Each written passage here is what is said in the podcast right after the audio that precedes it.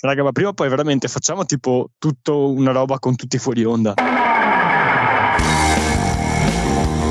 E siamo proprio dipend- Suso dipendenti, bisogna dirlo. Per omologare questa puntata, Suso deve, deve smettere di vivere. È una merda. Merda. È una merda. Godo merde! come al solito, noi nella merda ci sguazziamo. Comunque, se volete sapere la ricetta della mia pasta col tonno? Orsetti gommosi alla marijuana. Squad Goals, un podcast che se avesse un logo. Eh, buonasera, no, non posso dire buonasera perché ehm, diverse sere, che non è appropriata questa parola, ma vi si dà comunque il bentornati a Squad Goals Plus, il podcast di Pretatic che conduco e che porta eh, la sua voce per eh, l'84esima volta nelle vostre cuffiette, Eh, visto che la mia personale sensazione è che il campionato, diciamo la, corsa, questo campionato sia partita ieri sera, vi posso dire che sarà una grande puntata, ve lo dico in anticipo perché conosco il veleno che scorre nelle mie vene, ehm, come quello che scorre nel- nelle vene di una persona che però non c'è questa sera, salutiamo già il grande Bruz. Possiamo però dire ciao al rientrante Edo Marini. Buonasera e per questa sera, visto che non c'è Bruz, chiamatemi pure Bruno. Ah, pe- pensavo pomodoro, visto le problematiche avute nel, ai, ai. nel pre-puntata. A proposito di, di pomodoro, ciao al godopoloso Boscolo. Ben ritrovati a tutti, sperando che ci senta qualcuno. ciao all'uomo tampone Falchi. Buonasera, buonasera, devo ancora farlo il tampone comunque. Quindi E ciao al disegnatore, il vincitore dei più contest di disegni del mondo, ovvero il signor Gasp. ciao! Eh, il ciao della, della vittoria. Dicevamo puntata 84, che è il numero di Flamini al Milan. E il mm, minor punteggio in classifica, ovvero 12 punti nella storia del campionato italiano, lo fa proprio il Catania nell'83, per l'appunto 84. E eh, 84 sono anche il numero di reti subite dal Bari, un record nel 40-41. E è il numero della tavola periodica del Polonio. Il Polonio si deve alla sua scoperta grazie a Maria Schiotowska, meglio nota come mm, Madame Curie, Marie Curie, e eh, Pierre Curie eh, l'hanno ribattezzato Polonio in onore della Polonia. E io ho pensato, quindi se fossero stati padani si sarebbe chiamato Padanio, e- o, o se fosse stato sloveno si sarebbe probabilmente trasformato in un fossile fermo sulla linea di porta. Ehm, non sono un granché a nascondere i miei sentimenti di rivalsa verso, verso chiunque, quindi eh, i miei sentimenti in generale. Quindi A, Matilda De Angelis ancora ti amo e B, stiamo per parlare di odio, odio che ehm, andando a ritroso eh, può scattare nel Milan. Eh, il Milan si è fermato finalmente in casa con il Parma ed è proprio per questo che forse ieri è partita la corsa a questo campionato. eh, perché ha ingranato la Juve, forse ha ingranato l'Inter e il Milan finalmente ha fatto questo passo falso. Visto che è rientrato, eh, ci può parlare proprio Edo dei suoi sentimenti contrastanti. Cosa si prova a prendere più pali e traverse di due di picche? Eh? Eh, non lo so, perché ho preso più, più due di picche che altro. E no, s- mm, scherziamo, scherziamo ovviamente, perché io due di picche non li prendo. Volevo- Però volevo prendi pali e traverse. Pali e traversi ne, ne- ne prendo parecchi, soprattutto, soprattutto la domenica sera. Volevo ricordarti, a proposito di odio, quella bellissima puntata che abbiamo registrato ormai quasi un anno fa, interamente dedicata all'odio. E Eh, eh, eh, ci quasi- chiamavamo bla bla ball. Eravamo giovani e senza barba, ma con le ascelle pezzate. E che dire, che dire, il Milan eh, si è arrestato, l'unica nota stonata è questa qui, eh, perché mh, è sempre un punto, ma mh, come spesso accade quest'anno i pareggi eh, sono più che un punto guadagnato, sono due persi.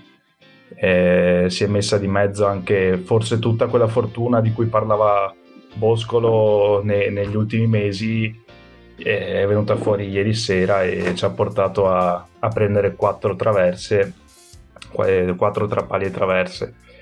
Mm, la cosa triste è che hanno vinto tutte quante dietro e quindi siamo lì, eh, si, è, si, è, accorciata la classifica, però, però, è comunque un Milan che qualche anno fa probabilmente eh, non ce l'avrebbe fatta, come dicevo anche con il Verona.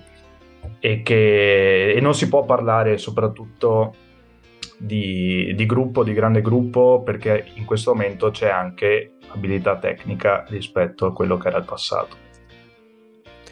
Eh, devo dire che forse mh, mm, è strano dirlo, avete pareggiato, quindi non avete portato a casa la vittoria, ma non è che si sia sentita la mancanza di Ibra, cioè almeno sotto l'aspetto del gioco mi sembrava foste anche abbastanza fluidi.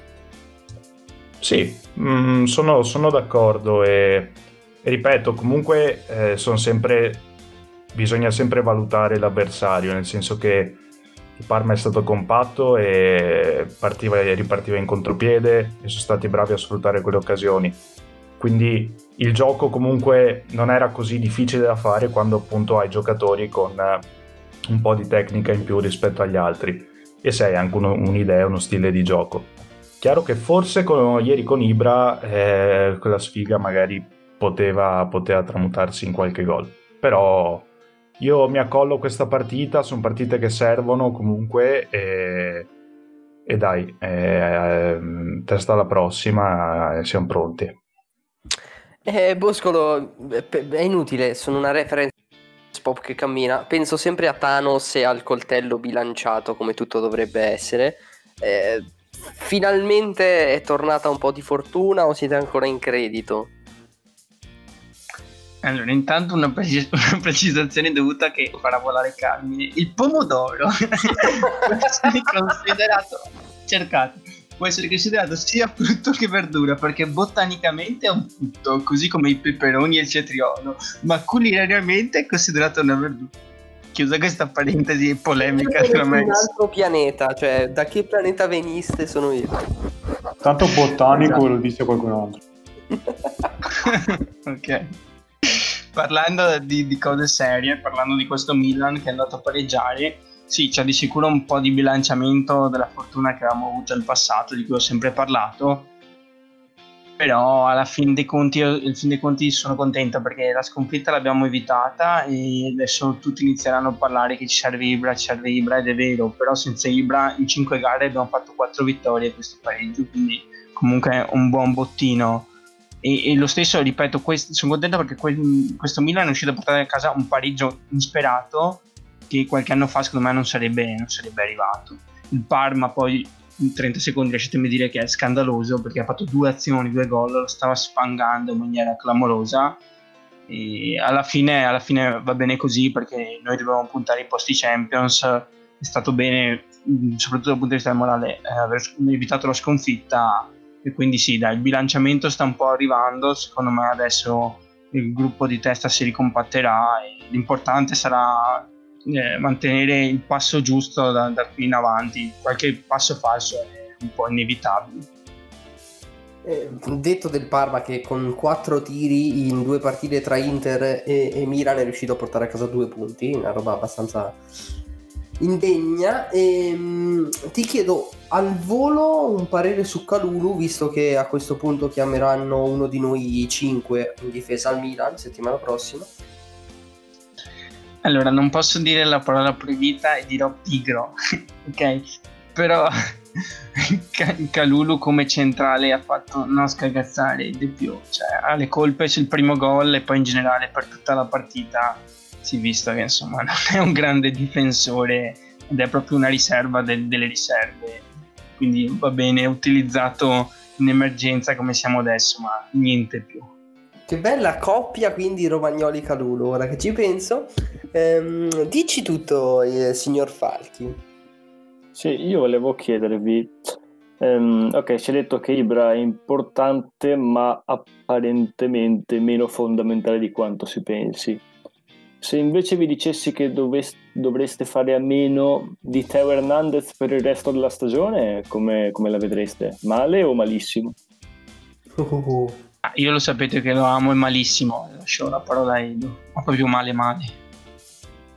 Eh, sì, la vedrei, la vedrei molto male, lo vedrei molto male onestamente, è una bella domanda che Teo Hernandez eh, boh, delle volte mi sembra completamente pazzo, cioè mi sembra che, che parta in maniera incosciente, però la verità è che ha proprio proprietà tecniche anche non soltanto la grande foga e quindi cioè, in questo momento è anche psicologicamente secondo me importantissimo per noi. Eh, povero, però lasciami spezzare una lancia in favore di Calulu perché insomma era anche la prima partita che faceva in campionato in un ruolo non suo, quindi vabbè, ci sarà tempo per migliorare e speriamo di vederlo più sulla fascia che, che al centro. No, nel senso, visto che deve migliorare, io lo lascerei quindi in campo per sempre, così può finalmente migliorare e, e migliorare soprattutto la mia visione del Milan. Ehm, detto del Milan che perde finalmente qualche punto e comunque rimane imbattuto, è incredibile, nessuno ci avrebbe mai pensato al Milan imbattuto a metà dicembre, però ci è arrivato e onore anche a quel grandissimo allenatore che non stimo che è Pioli. Eh, recuperano però punti nelle retrovie, dalle retrovie sta arrivando la Juve. Ora, la, la domanda principale che si fanno tutti è, eh, era il Genoa ovviamente, quindi nessuno si aspettava grandi cose da, dal Genoa, tutti si immaginavano la vittoria della Juve, però a piccoli passi, a piccole bricioline sta venendo fuori anche qualche nuova idea, visto che comunque il 4-4-2 rimane, è vero che ci si appoggia molto alle individualità, mi viene in mente soprattutto quadrato, però signor Gasp, dai, mh, mm, è, è quel periodo in cui ti prendi tre punti e stai zitto oppure ti prendi tre punti e dici eh, stiamo anche crescendo? E... Una crescita l'ho vista soprattutto in Champions ovviamente, quindi mi aspettavo qualcosa di più in campionato a livello di eh, prestazione, eh, perché alla fine in conti sì abbiamo dominato la partita, eh, però eh, non è che abbiamo ehm, come dire, dato così tanta sicurezza. E, um, sta di fatto che comunque, eh, come era prevedibile, eh, il Genoa si difendeva in, in 44 dietro, dietro la palla, e, um, però che ovviamente questo no, non vuole essere un, un, alibi perché ormai sappiamo che funziona così. E, um, il fatto è che eh, bisogna trovare un modo per, eh, per, ovviare a questo, perché si è visto che davanti eh, correva, correvamo sì, però correvamo un po' troppo a vuoto, eh, non c'erano così, così tante idee. Eh, diciamo che eh, mi appoggio a Falchi. Tutti dicono è tornato di bala, perché comunque è tornato al gol. Ti chiedo se è anche tornato con una prestazione. Io l'ho sentito anche mh, particolarmente piccato a fine partita. Uh, di bala è tornato mh, presto per dirlo. Mh, di certo c'è che ha fatto un bel gol contro il Genoa è un'azione che mi ha ricordato un po' Messi. Non sto paragonando Di Bala a Messi. Ma Messi è portoghese, non è cristiano. esatto.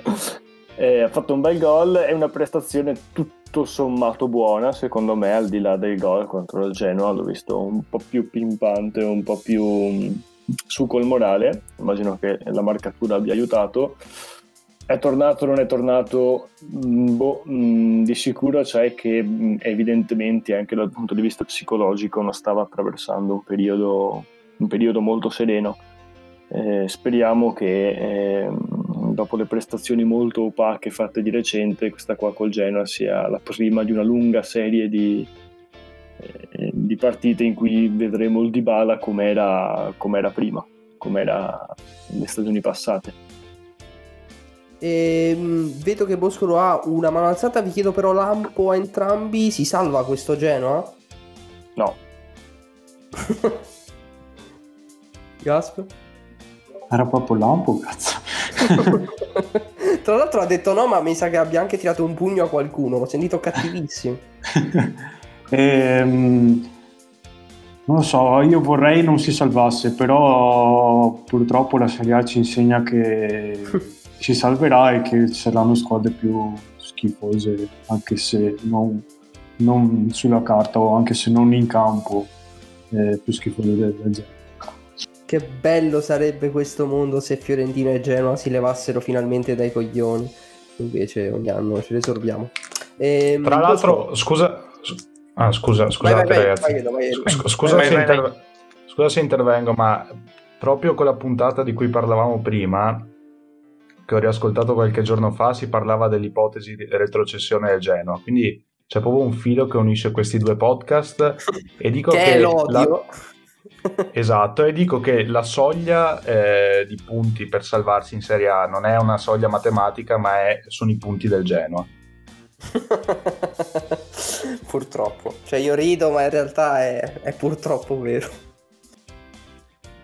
Sì, concordo comunque sul Genoa, so- sul pensiero che la, punti, la soglia salvezza venga dato dei punti al Genoa. E la mia domanda era, visto che la mia nemesi in qualità di inquisitore mi ha chiesto di Teo Hernandez in quanto valore imprescindibile per questo Milan, forse anche più di Ibra, io vi chiedo, c'è un Teo Hernandez per la Juve? Ossia, tolto Cristiano Ronaldo, ce n'è un altro di cui veramente non potete fare a meno?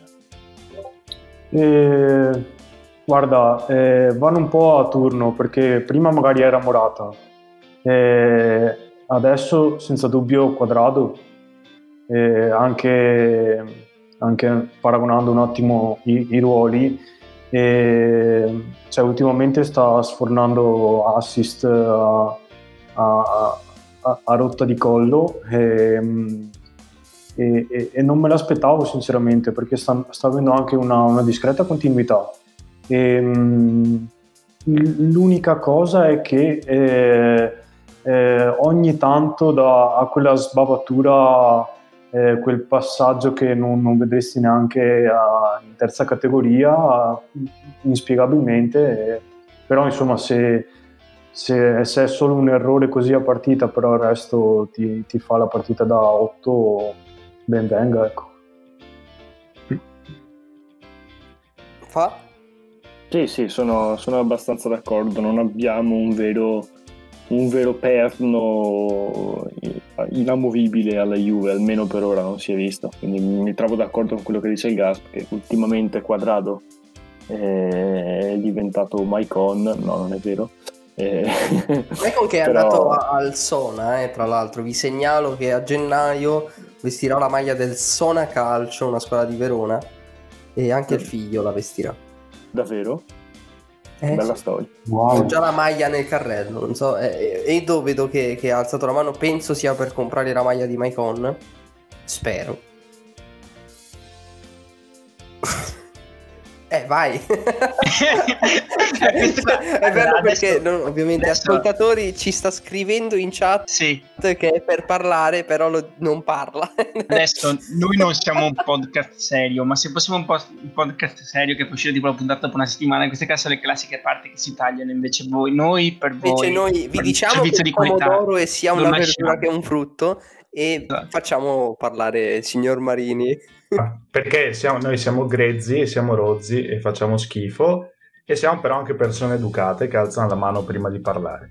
E io volevo fare una domanda ai nostri amici eh, juventini. Eh, alla luce della partita di eh, mercoledì scorso contro il Barcellona, Eh, perché è stata una partita al di là, insomma, erano tutte e due qualificate, quindi mi sono detto: ma chi cazzo si guarda sta partita se, eh, se non gli, i tifosi della Juve? Invece poi mi sono ritrovato in, un- eh, in questo mulinello, me la sono guardata anch'io. Secondo voi sono non più- era meglio la droga, scusa? Sì, ma mentre mi drogavo la guardavo, infatti. E la mia domanda è la seguente. Ehm, secondo voi sono stati più eh, meriti della Juve o più i demeriti del Barcellona? C'è la domanda classica, però mi piacerebbe aprire questo spazio. Eh, in- Innanzitutto mi è piaciuto il seguente, quella è aperta, molto bello. Ehm, poi, mm, allora, eh, sicuramente il Barcellona non sta vivendo un, un buon momento, eh, lo si vede anche in campionato, eh, e quindi direi che è un buon 50 e 50, non mi sbilancio. Eh, però il fatto è, mi ha fatto girare tantissimo il cazzo il fatto che eh, col Benevento fai una partita eh, X e col Barcellona fai una partita Y e, il, e, e, quello è il passo che manca alla Juve per diventare veramente una grandissima squadra, ovvero avere lo stesso approccio con qualsiasi avversario. E, mh, vorrei che entrasse in testa dei, dei giocatori questo e a quel punto eh, diventiamo ancora più eh, infermabili. Eh, chiederei rapidamente anche a Falchi di, di, Juve Barça più che altro perché lì è partito il Ronaldo che tira i rigori centrali che adesso è una moda perché ne ha tirati 4 su 4 credo centrali No, no, uno col Barcellona l'ha angolato. Però sì, effettivamente è una cosa che ho contato anch'io. Cioè, se io fossi un portiere o contro Ronaldo in un rigore, sto fermo. Poi magari la palla entra lo stesso, però almeno l'ho indovinato. È bella, eh... bella, eh. non è che ci voglia tanto, basta essere Andanovic. Eh. Sì, ok, però io non gioco in Serie A. Quanto prende Andanovic? 4 milioni, 5 troppo, milioni? Da, anzi, troppo eh. prende di soldi e troppo poche ne prende di, di, di botte. Vabbè, eh, ne, tanto ne parliamo tra, tra pochissimo. E... Eh, quindi... vai, vai.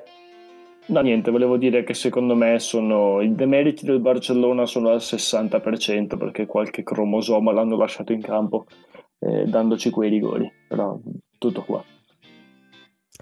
Molto bene, molto bene eh, per voi perché state per assistere a un suicidio in, in diretta. Eh Dobbiamo parlare di, di, un'altra squadra che risponde al nome di Football Club Internazionale Milano e mm, l'argomento Inter si dovrebbe dividere in due tronconi. Purtroppo non c'è Bruz, eh, avrei lasciato volentieri l'onere a lui di parlare del primo troncone, ovvero l'Inter in Champions League, mentre mi sarei goduto io il, il secondo.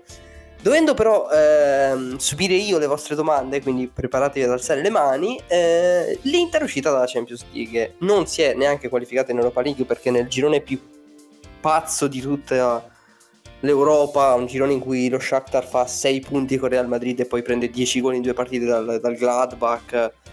L'Inter ha fatto il suo primo vero fallimento stagionale, un tonfo. Io eh, ho deciso che il primo gennaio mi iscriverò ufficialmente a un'altra religione perché tanto con Cristo non c'è più niente da fare, quindi abbiamo dato. E, ehm, cerchiamo di eh, non allargare l'argomento Inter in Champions alle sei partite, ma di concentrarci sullo Shakhtar perché Inter Shakhtar è stata una partita che se tu fai un gol al 95esimo te la porti a casa e sei qualificato.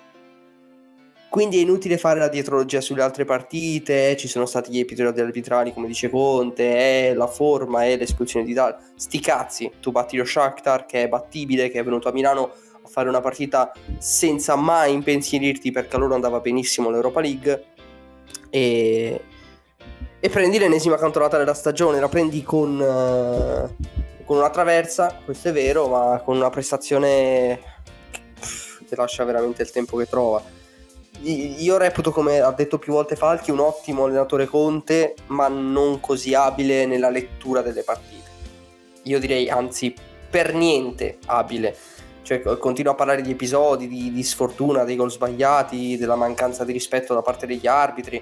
Però eh, Eriksen in campo solo quando Lautaro non ne aveva più, eh, lo, ha messo, lo ha messo lui credo che un pizzico di autocritica in più uh, la dovrebbe fare, ma non scopriamo cose cose nuove e ehm, tatticamente molto rapidamente prima di lasciarmi al, alle vostre lance eh, l'Inter con lo Shakhtar ha provato il solito e famosissimo piano A che è questo 3-5-2 non, non, ha fatto malissimo però si sapeva che lo Shakhtar si sarebbe chiuso molto bene e quando è iniziata a venire meno la lucidità ed è iniziato a, a subentrare la foga sono venuti fuori i soliti difetti il difetto di Brozovic che è un calciatore che sa giocare solo in un modo, che rischia di perdere tantissimi palloni, ma sa giocare solo in quel modo. Eh, I difetti di inesperienza di alcuni calciatori, un Lukaku non in forma, il pallone rimpallato di Lukaku penso che mi perseguiterà per i prossimi vent'anni. E, ehm, eh, tutto sommato siamo, siamo giustamente usciti da- dalla Champions League. Ehm, siamo poi andati a Cagliari ieri. E che, che dire di Cagliari? Danilo D'Ambrosio è il mio pastore. Io non manco di nulla. Ehm, su pascoli erbosi mi fa riposare e acque tranquille. eh, mi, mi conduce in acque tranquille, segna ogni volta che la mia vita eh, vacilla tra il suicidio e la depressione secolare. Grazie Danilo Disistere. Ehm, l'altra cosa che possiamo dire sulla partita di ieri è che non abbiamo un portiere, mentre il Cagliari ha dimostrato di avere un super portiere che è Cranio che ha fatto dei paratoni e statisticamente se fossimo stati a parti invertite, quindi se Andanovic fosse stato del Cagliari avremmo segnato tipo 5-6 gol perché l'Inter continua a prendere gol, un gol ogni due tiri e continuiamo a far finta di non sapere perché. Ehm, però abbiamo dimostrato ancora una volta che eh, un uomo ci può salvare dalla perdizione e dalle gioie dissolute, quest'uomo è Danilo D'Ambrosio. Chiudo, ehm, mi ha molto intristito il fatto che Eriksen ha fatto una buona partita, buoni 60 minuti, servendo una gran palla a Lukaku, ma non riesce a collaborare con Brozovic, sono due giocatori lontanissimi l'uno dall'altro, si sono scambiati poco più di 10 passaggi in 60 minuti, che è veramente troppo poco. E l'ul- l'ultima cosa che posso dire è che Eriksen, di tutto quello che possiamo, che possiamo dire, sicuramente non ha fatto rimpiangere Gagliardini. E forse, forse il 4-3-1-2 visto, forse è anche la strada giusta per, per il futuro. Non lo vedremo perché comunque sarà fatto soltanto in partite che non riesce a sbloccare con la difesa 3. E Gagliardini, che per inciso voglio ribadire, lo vorrei protagonista del prossimo spot della Durex per il sesso protetto, perché non ne devono nascere mai più. Eh, leggo, leggo Godurie, eh, Edo, in che senso il tuo cazzo dopo Inter Shakhtar eh, è un vulcano? No, perché ci stiamo un po' divertendo sulla chat finché parli e ci stiamo divertendo co- con de- delle belle reaction. No, allora, eh, se devo essere completamente sincero, avevo cominciato a crederci anch'io in questa Inter eh, in Champions. Un po' mi... veramente è strano a dire, ma un po' mi è dispiaciuto eh, vedere questo dramma sportivo, questo, come dici anche te, psicodramma sportivo. Ehm, però avrei una domanda per te, perché di tutti i meriti di Lukaku, che eh, è il giocatore più forte che avete, il giocatore che mh, più di tutti sta, sta indirizzando la stagione dell'Inter nelle buone cose, e e un Inter che comunque è seconda in classifica, tanto per dire. Però ci sono due situazioni, se vogliamo un attimino discutere di questa cosa, in cui l'ho visto particolarmente pigro. Una è quella eclatante della, della carambola, de- della palla che gli è arrivata in testa. E a mio avviso un passettino indietro, una corsetta un attimino a smarcarsi dal fuorigioco, anche anche se si fosse abbassato sarebbe stato fuorigioco probabilmente quello. E anche verso sempre verso fine partita eh, sulla- sull'esterno destro è stato un po' pigro nel tornare quindi due fuorigiochi che mh, avrebbero potuto indirizzare la partita. Poi non togliamo nulla al giocatore che eh, anzi vi ha portato fino a qui eh, però talvolta mh, pecca un po' di eh, pecca un po' queste, in queste situazioni che ne pensi? Eh, va, è, è umano, eh. Nel senso, non, non riesco a criticarlo perché siamo arrivati lì anche e soprattutto grazie, grazie a lui. In campionato siamo secondi grazie a lui. E, e in Champions, la Champions di Lukaku veramente ha poco da recriminare perché comunque nelle altre partite ci, ci ha, tenuto, ci ha tenuto a galla. Della Champions dell'Inter eh, va, va criticata e sembra assurdo dirlo la, la doppia sfida con Real Madrid cioè il Real più scarso degli ultimi 30 anni, dopo parliamo un po' di Champions, ehm, e era, era battibile, l'hai pareggiata sul 2-2 al ritorno, hai preso gol negli ultimi 5 minuti e non ti sei presentato a Milano che è uno sbaglio imperdonabile. E va imputata all'allenatore perché anche ieri si è lasciato andare a dichiarazioni molto eh, con- contiane, diciamo così, si è lamentato della panchina corta perché in realtà vanno soltanto a scaldare la panchina alcuni giocatori, leggi Nainggolan, e, e che vorrebbe un centrocampista difensivo, però non è che lo possiamo accontentare in tutto. Io non credo, cioè ve lo chiedo a voi, vi sembra che la rosa dell'Inter non credo sia da vittoria della Champions League, forse non è neanche da scudetto, ma non puoi farti eliminare dal Gladbach, non puoi farti eliminare dal Borussia Mönchengladbach con i giocatori che hai, quindi è un fallimento ed è un fallimento di tutti e lui ancora una volta se ne è tirato fuori. È inutile che mi mettete le gif di René Ferretti viva la merda o dei cinesi che ballano. che brutta che è la vita. Eh, dai, eh, riprendiamoci Edo, fammi, fammi cantare, fammi ballare, regalami un po' di musica. Sì, ragazzi, allora vi avevo promesso in chat eh, WhatsApp che mi sarei fatto perdonare per l'assenza di settimana scorsa e, e che vi avrei portato un po' di trash. Il trash io l'ho portato perché ci stiamo avvicinando al Natale, che è la festa forse più trash che esista. E questa sera. ciao Gesù, ciao Gesù ciao. che ci ascolti. Ciao Gesù, ciao Don Beppe. Ehm, stasera vi propongo una versione inedita di, della celeberrima All I Want for Christmas is You. Eh, ed è una cosa talmente vergognosa che spero che continuino ad ascoltarci anche dopo questa, questa canzone perché è un mashup con uh, i Radiohead e Tom York.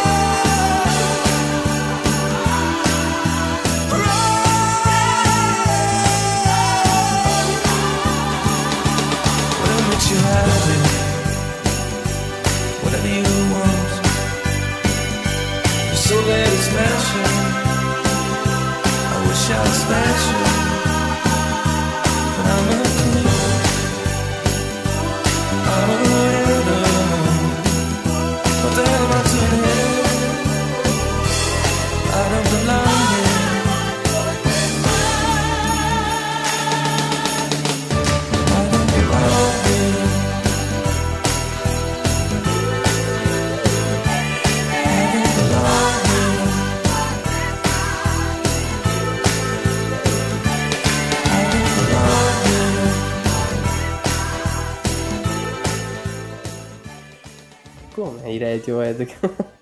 Wow. Ma co- come cazzo l'ha trovata questa dei Radiohead che cantano una canzone di Natale? Io davvero sono allibito. So- ah, grandissimi applausi per, per Edo.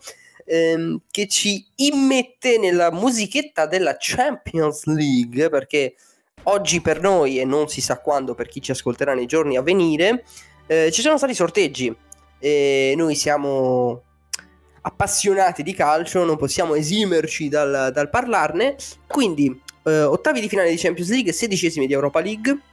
Eh, vi ehm, darò a ognuno di voi una sfida che è uscita dall'urna di Neon e voi me la presenterete.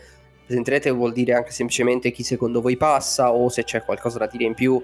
Ad esempio, mi autoassegnerò l'Atalanta, giusto per dire una chicchetta su quanto sia bello pensare a Gasperini che prende puni da Gomez. Ehm, per l'appunto Champions League ehm, Falchi. La partita che secondo me è, sarà la, la- la più divertente è Lipsia Liverpool Lipsia Liverpool prevedo non meno di 8 gol tra andata e ritorno con colpo di scena Lipsia che passa. È tipo l'Atalanta dell'anno scorso beh eh, ci può stare nel senso è comunque una bella sfida mh, il calcio di Nagelsmann contro quello del Liverpool di, di Klopp almeno sulla carta deve essere veramente, deve essere veramente bello. E, e soprattutto credo mh, si possono vedere tanti talenti che l'anno prossimo andranno via tanti milioncini del, dell'Ipsia eh Non sì, so se- Lipsia è così è un talentificio è un po' come l'Udinese qualche anno fa questa cioè l'Ipsia come l'Udinese non darò mai più la parola a Falchi dopo questa Allora, allora, anche l'Udinese andò in Champions, ok? Perché passò ai sorteggi facendo tre gol al Panathinaikos quando ancora Iaquinta giocava a calcio. Un po' di rispetto. due ombrelloni Iaquinta Vincenzo due ombrelloni Iaquinta ehm, Boscolo la tua partita secondo me invece è Atletico Chelsea perché l'Atletico è il solito Atletico che ha preso solo due gol in campionato fino ad oggi una cosa incredibile ma anche perché il Chelsea ha parecchi giovani che secondo me le, le piacciono sono divertenti croccanti quindi Atletico Chelsea Sì, probabilmente sarà una sfida abbastanza equilibrata e molto tattica. Però dirti chi passa è veramente, veramente tosta. C'è l'Atletico che, come hai detto te, sta sorprendendo in Liga e magari sembrerebbe un po' più matura del... Un po' più, sì, un po' più maturo mm, del Chelsea. Però ti dico, a sorpresa Chelsea, magari dopo l'Atletico si può concentrare sul campionato. Chelsea s- sta crescendo bene come squadra e mi sta sorprendendo anche Lampard allenatore. A proposito di allenatori che mi eh, sorprendono, quanto fa schifo Koeman al Barcellona, quindi Edo, Paris Saint Germain, Barcellona. È una sfida che se fosse stata due anni fa sarebbe stata incredibile e invece oggi penso sia veramente con un solo padrone.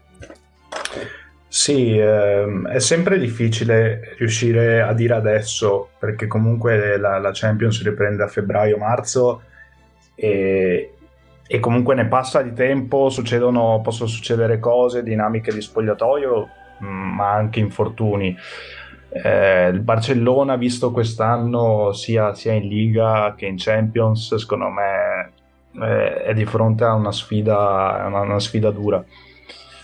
E quindi io punterei sul, sul PSG, eh, che comunque sì, ha meno difficoltà anche in campionato, anche se vabbè, poi magari ne riparleremo nel, nel giro del mondo tra qualche settimana. Ehm, quindi Sì, punterei hanno frantumato. Neymar, eh, non so se lo sapete, hanno spaccato la caviglia Neymar. Ecco, e questo vedi, è già un primo tassello pro Barcellona. Però, però appunto, eh, arrivati eh, alla fase eliminazione diretta, c'è sempre quel, quella cosa de- de- delle squadre con esperienza, magari con, con giocatori che, che la Champions l'hanno vinta, e quindi non è così ovvia come, come tutti pensiamo. Eh, Gasp, troppo facile o forse no? Porto Juve. Az, a me dai quella con eh, il conflitto di interesse, scusa. Ehm, no, Porto Juve sembrerebbe non avere storia. eh, di, fa- di fatto ehm, guardavo una statistica prima, la Juve non ha mai perso contro, contro il Porto, speriamo continui così. E, ehm, anche qui bisogna vedere l'approccio che, che, che utilizzeremo, che, con, cui, con, cui, scenderemo in campo. Eh, se sarà l'approccio che si è visto col Barcellona, penso non, non, ci, sia, non ci, sia, storia. In e... che senso Falchi il Porto e il Genoa europeo? Scusami. Nel senso che è una squadra che non dovrebbe essere lì, non dovrebbe essere lì assolutamente se ci fosse una serie B. e... poi, poi, ovviamente, se, se, il Porto dovesse malauguratamente passare contro di noi, io sono un uomo morto. Ah, okay. so. Spero lei se ne renda conto. Un uomo Porto. Ma eh, voglio a... venire qui. A proposito di uomini morti, ehm, Atalanta Real Madrid, eh, un ciclo come quello dell'Atalanta di Gasperini è, è, è tanto efficace quanto fragile, perché è basato sulla costante, abbiamo detto soprattutto negli anni passati, che è un'overperformance collettiva. Tutti overperformano l'Atalanta e esiste il progetto Atalanta grazie a questo. Però funziona solo se sei disposto ad ammazzare per chi ti comanda. Ehm, se vi ricordate anche Castagne andandosene quest'estate perché non voleva più fare il comprimario di nessuno, ha aperto un po' delle crepe che si sono strutte con uh, la rissa che pare ci sia stata negli spogliatoi um, del, dell'Atalanta per l'appunto. Pare che Gomez abbia messo le mani in faccia a Gasperini qualcuno diceva Ilicic pare che invece dice, Ilicic non c'entrasse nulla. P- potevano sembrare appunto voci di corridoio però sia un comunicato della curva dell'Atalanta sia lo stesso Gasperini ai microfoni di, di vari giornalisti pare l'abbiano confermato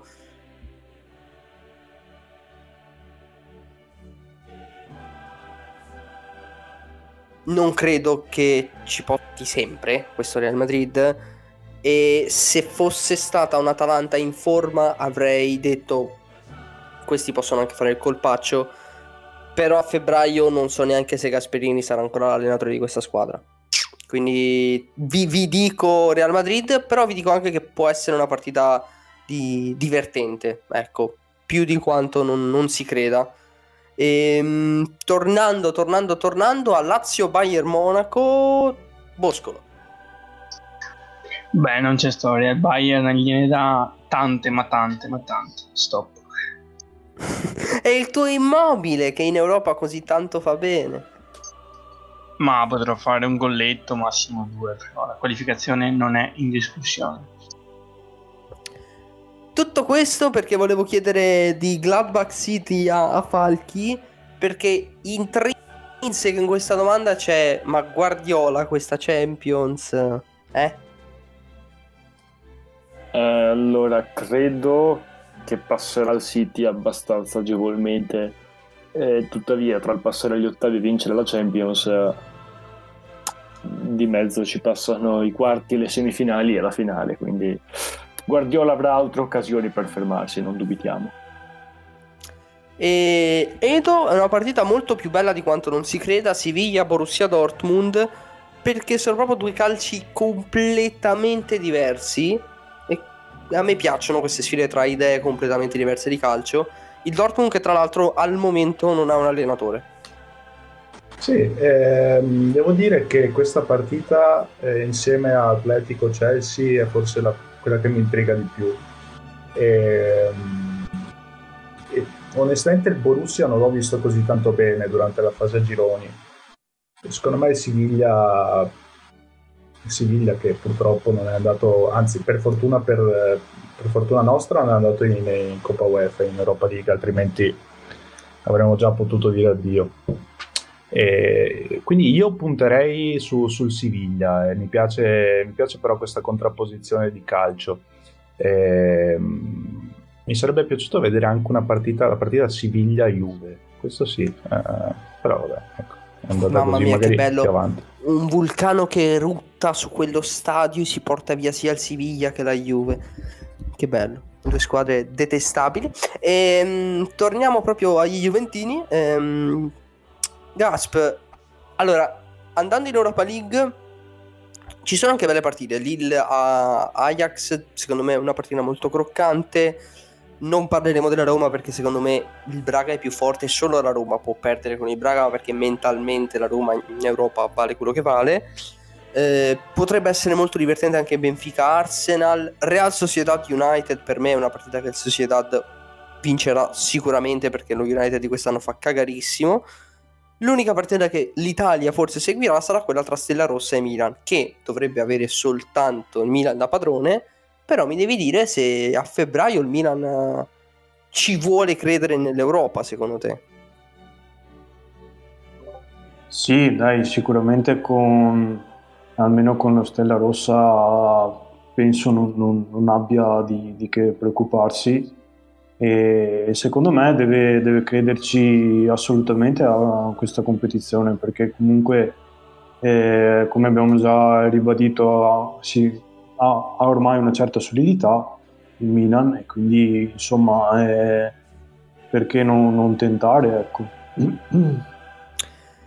bene bene eh, vedremo a febbraio cosa, cosa, accadrà con questi calci, con queste stagioni, con questi percorsi, perché si parla tanto di percorso. Ah, giusto, avevo, avevo detto, Edo, che della Roma non avremmo parlato perché la Roma, solo la Roma può perdere con il Braga, però visto che ce lo chiedi in chat, vuoi dire che la Roma è la squadra più bella della, della Serie A, giocano benissimo e quindi batteranno anche il Braga? Sì, lo voglio dire. che la Roma è una squadra completamente pazza e, e mi diverte troppo, mi diverte un casino. Ma eh, secondo te è anche in formato europeo? Io, io, della Roma, soprattutto in Europa, ho poca fiducia, nel senso la, la vedo una squadra molto, molto in preda al momento e magari col, col Braga la prendi sotto gamba perché è una partita di sedicesimi e te ne freghi.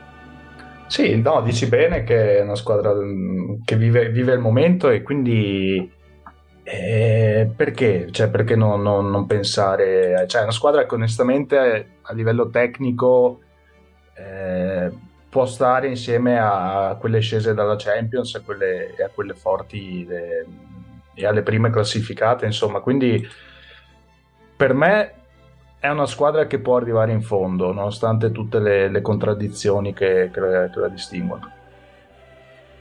E Boscolo ci vuole dire qualcosa sul Napoli? No, voglio dire che secondo me sarà una sfida veramente interessante perché questo Granada che sta comunque facendo bene, non ridete di volta che lo pronuncio. E poi finalmente potremo vederlo giocare, questo fantomatico Granada. E ripeto, non sarà così scontata come sfida. Il Napoli dovrà stare veramente, veramente molto attento, eh, secondo me, anche se è il favorito. Cioè, che sta cosa che 6 squadre su 7 siano passate di italiane. Mamma mia co- come ho fatto io a passare, indenne, eh, a passare indenne questa settimana davvero non lo so. E dicevo prima che comunque si parla di percorsi, soprattutto Conte col suo percorso, il percorso, il percorso, il percorso. Questa puntata è il percorso. Forse il titolo della puntata sarà il percorso.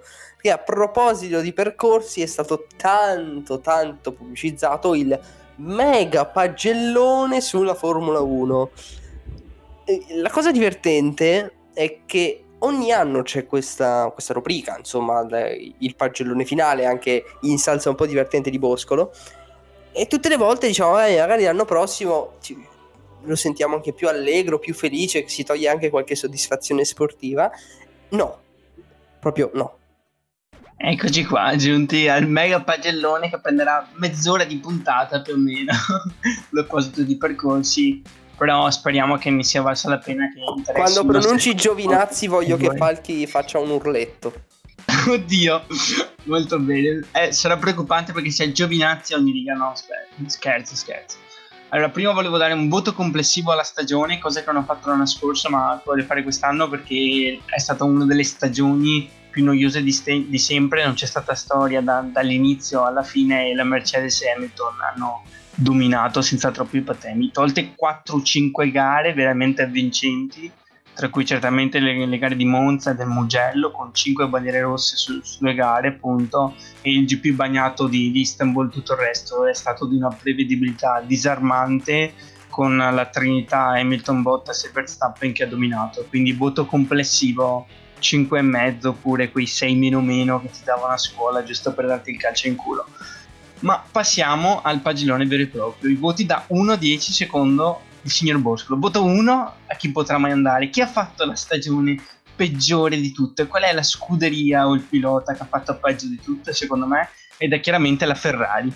Voto 1 soltanto perché la scala è, è da 1 a 10. Infatti si, merit- si meriterebbero un meno infinito la peggior stagione della storia della Rossa, riesce a stupirci sempre solo in negativo. Finiscono l'anno sesti nelle classifiche costruttori con soltanto 24 anni in più e 24 anni, 24 punti. 24 anni, siamo passati alla galera, cioè, ha già fatto esatto. anche il processo, 24 anni gli ha dato. È già tutto arrestato il signor Binotto e su quelli che gli devono dare. Con 24 in più punti in più dell'Alfa Tauri è veramente disgraziata come, come, situazione. Quando inizia stagione parti per, per, combattere per almeno tentare di dare del filo da torcere.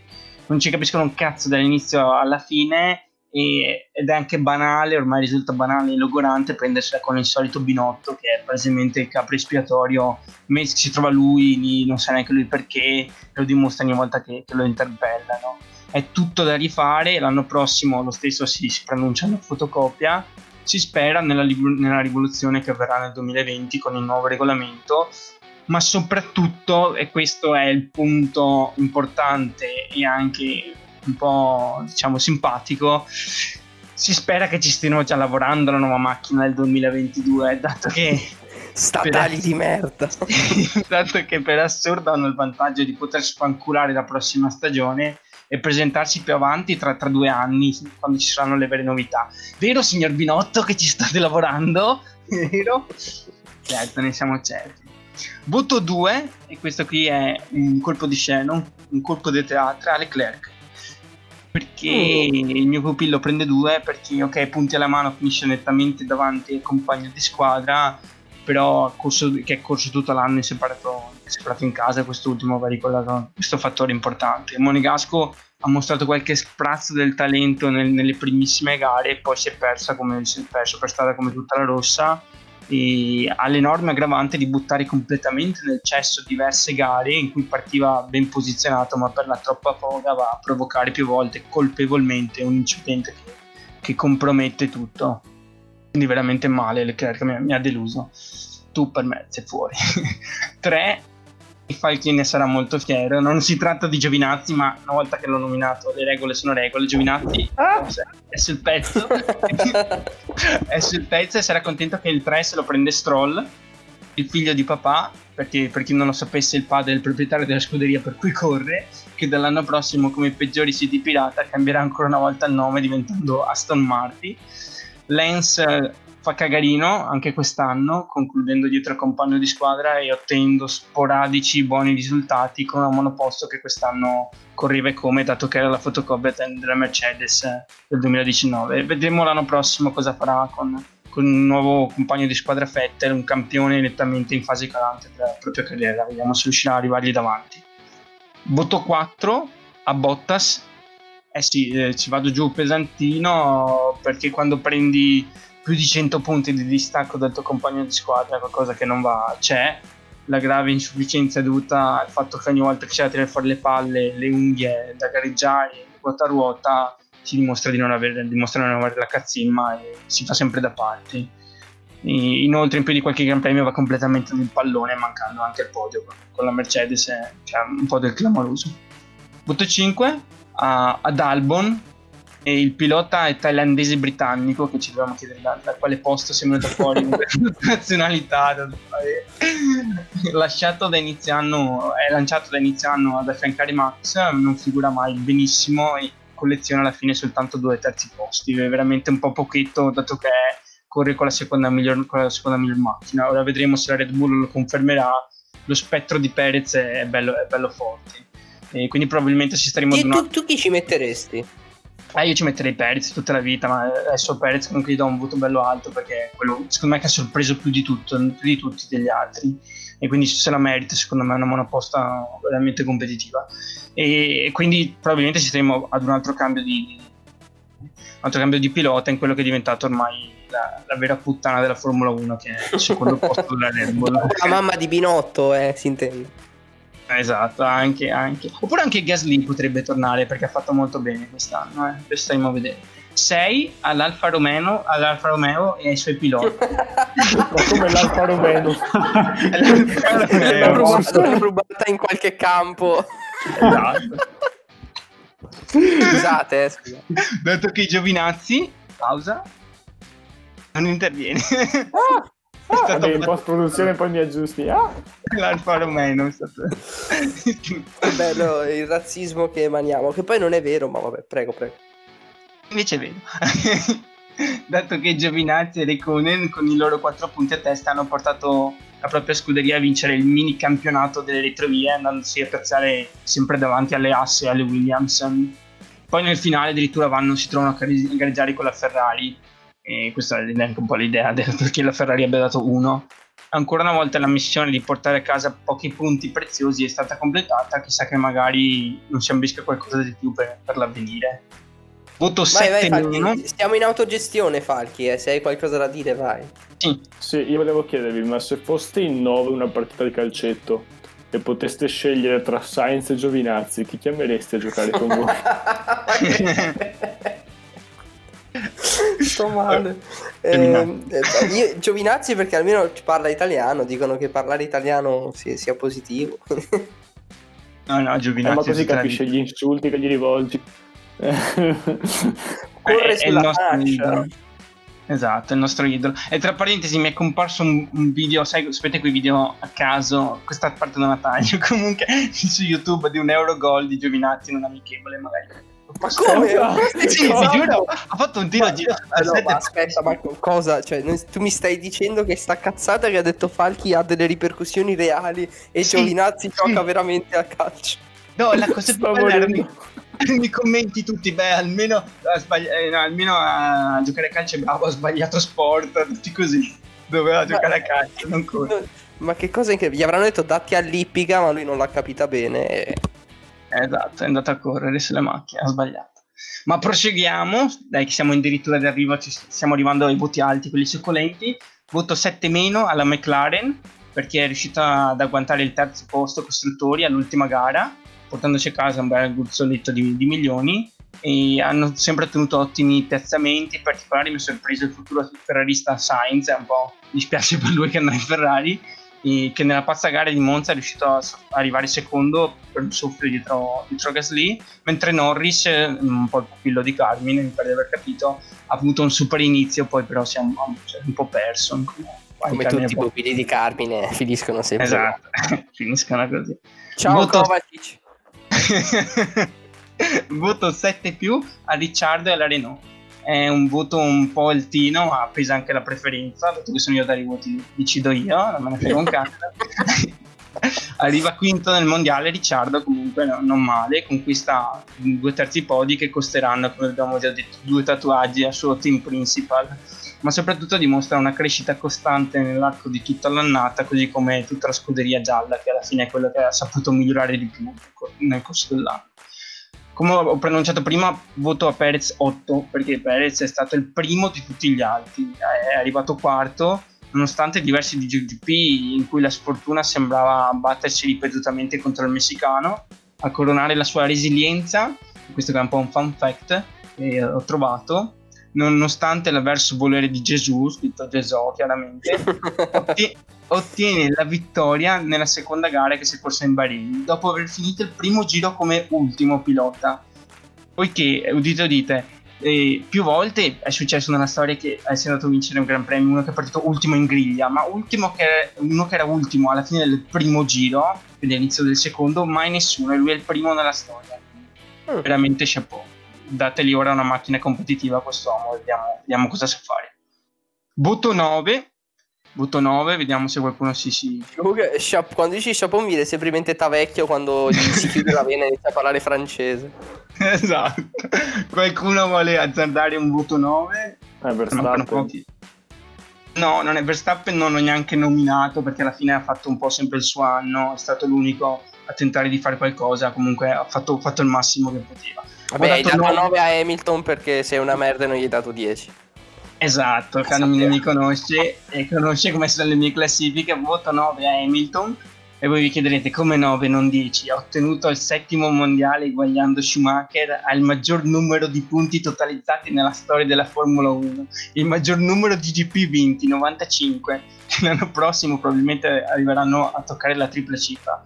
Ha quasi cannibalizzato ogni gara, ma senza lasciare alcuna chance ai suoi avversari.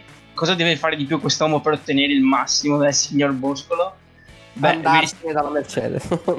E questo anche 10 all'odio 10 però vi risponderò citando Verstappen ok ho vinto tutto probabilmente sarà il più grande della storia quando si ritirerà ma così è troppo semplice con una Mercedes così superiore non va questo, questo, è ciò che pesa ma sarebbe che paraculata bello... incredibile sì, sì. però sarebbe veramente bello vedere non so Hamilton Leclerc Verstappen giocarsela con una macchina simile di livello simile voto 10, scritto 1 tra parentesi e poi 0, a Grosjean. Ma cosa? ma dai, ma ha dato 9. Ma, pe- ma, noi lo facciamo anche parlare a questo qua, ma dai. Sì, sì, sì. L'anno scorso di 10 a Kubica, se vi ricordate. È sempre 9 Hamilton. Quindi voto 10 a Grosjean, ma ripeto, scritto con l'1 tra parentesi. Il pilota francese è probabilmente uno dei più scarsi del paddock.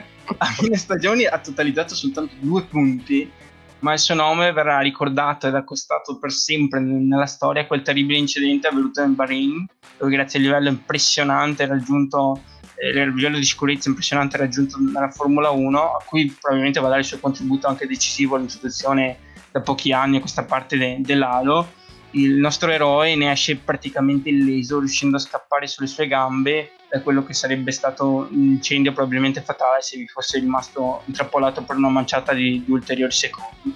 Anche se va detto che tutto l'accaduto è stata colpa sua, dato che il contatto è nato da un suo brusco cambio di direzione nel rettilineo senza nessun motivo. Ha deciso di andarsi a schiantare, ha cambiato di direzione, è andato da socchigliata si è andato a schiantare rischiando la vita. Quindi 9 a Lewis dopo aver vinto tutto il vincibile e 10 a Grosjean per essere vivo. E ci vediamo all'inizio della prossima stagione. Cioè, è, è, come dire a Bolt: Sì, sì, sei forte, Bolt. Hai corso veramente velocissimo. Però è troppo facile. Se fossi bianco, invece. esatto. Ehm, Edo, dai, regalaci un ultimo momento musicale. Che poi ce ne andiamo a cucca. Yes, eh, volevo soltanto dire che per interrompere il dominio di Hamilton dovreste mettere il sottoscritto, eh, pure anche con la, con la mia Opel Corsa, eh, quando mi scappa da cagare devo tornare a casa. che va anche a GPL, eh, segnaliamo, quindi eh, è adatto al gas che viene emanato anche da signoretta. vabbè, vabbè. Finiamola con le cagate e allora volevo fare un omaggio a Boscolo visto che ha parlato di macchine. Eh, ero in dubbio se scegliere Giorgio Gaber oppure i Queen. Mi sono affidato all'istinto, ho scelto la band inglese eh, con uh, I'm in Love with My Car, scritta dal batterista Roger Taylor, eh, i Queen.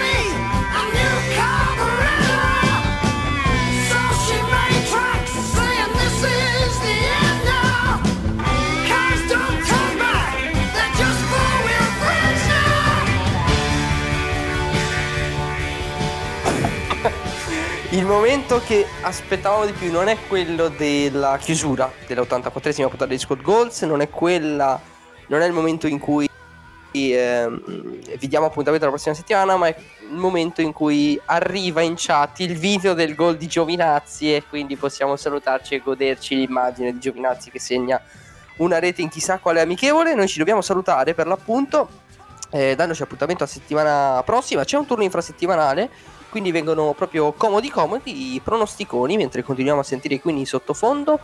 Eh, ringraziamo di esserci stato il signor Falchi che ci deve dire come finisce Inter Napoli e a questo punto ci vediamo sabato.